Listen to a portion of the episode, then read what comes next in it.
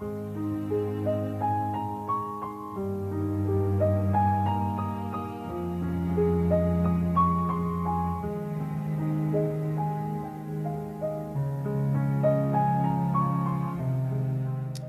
a good Thursday morning to you. Today we're reading in Ezekiel 9 and 10 and James chapter 2. I want to focus on James 2 for our time together. Uh, there are two big warnings in this second chapter of James. One is the warning against uh, partiality, showing partiality, and the other is a warning against a dead faith. Let's take a look at those two things. Very briefly, just this first one. I do think it's possible for Christians in even good conservative Bible believing churches to be guilty of what James is uh, warning against in the first half of the chapter.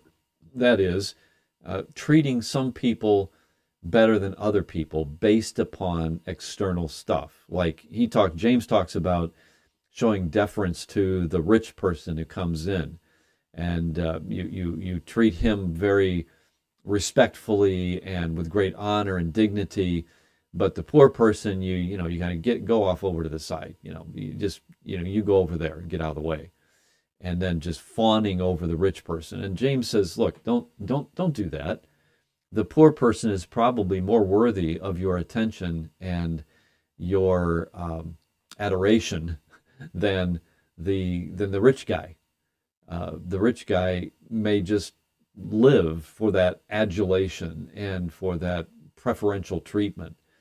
And the, the reality is that he's no better than the guy who doesn't have the wealth. They're all, we're all equal in Christ, is, is the emphasis here.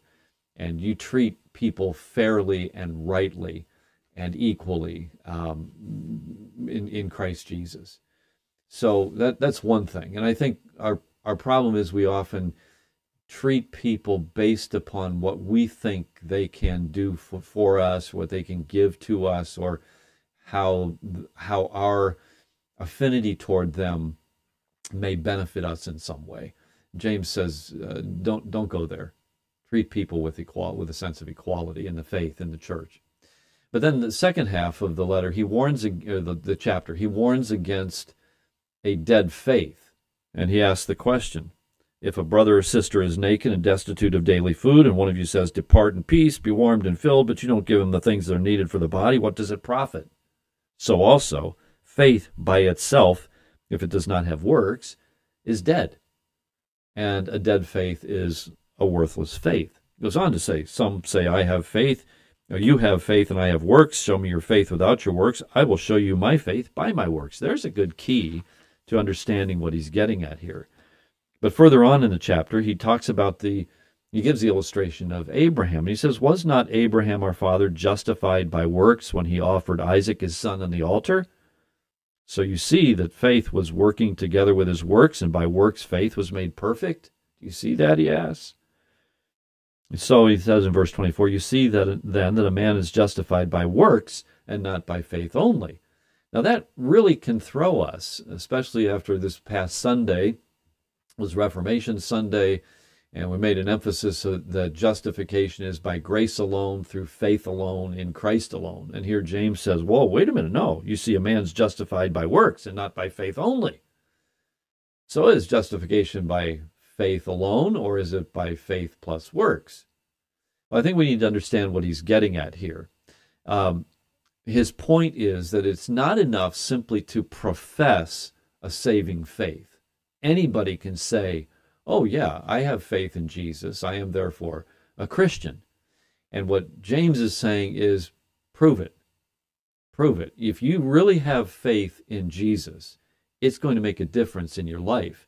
And the difference in your life proves, gives evidence of the reality of your profession, your claim of faith in Jesus. In other words, the True faith, true saving faith, is going to be evidenced by corresponding works. So when he says that Abraham was justified, uh, the faith of Abraham was justified by his works, and um, it was, it was justified by works and not by faith only. What he's saying here is that Abraham's faith, when it says that he believed God and it was accounted for him for righteousness. His faith in believing God, that God was going to give him an heir, that God was going to give him all the things that he promised him, his faith in believing God was proved by his works. His, his works justified, if you will, his profession of faith. Likewise, your works that follow your profession of faith justify or they give evidence of your faith's reality. And the fact that, or the idea that you have actually truly been converted. So maybe a way to illustrate this is by way of contrast. I, I've known some people in my years of ministry who claim to be Christians, who claim that they are saved, who claim to have uh, prayed a prayer, trusted Jesus as their Savior, and therefore are saved. I'm thinking one person off the top of my head here whom I met uh, years ago while on visitation. It was a young mother with several children, and uh, more I talked to the person, I realized that none of the children had the same father.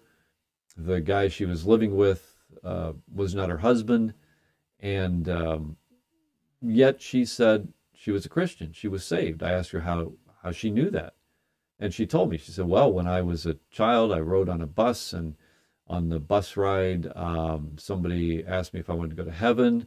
I said yes, and uh, they gave me a prayer to pray. And then uh, after I prayed that prayer, we went to the church, and uh, they baptized me, and so told and told me that now I was going to go to heaven. I was saved. I said, "Well, have you ever joined a church? Have been back to church?" No, no, I never really. You know, I went a few times after that, but no, I, I just, I just don't see much of a need for that. And um, lived a life of profligacy ever since. I'm suggesting to you that her works do not justify claiming to have saving faith. That's the point. So uh, let's let's be careful. We don't show partiality, and let's be confident in our faith, as our faith is evidenced by the impact that that faith has made on our lives. Father, we thank you for these challenges from your word today, and we pray that you bless these thoughts to our hearts. We ask in Jesus' name. Amen. All right, well, listen, have a good rest of your Thursday. May the Lord bless you good day.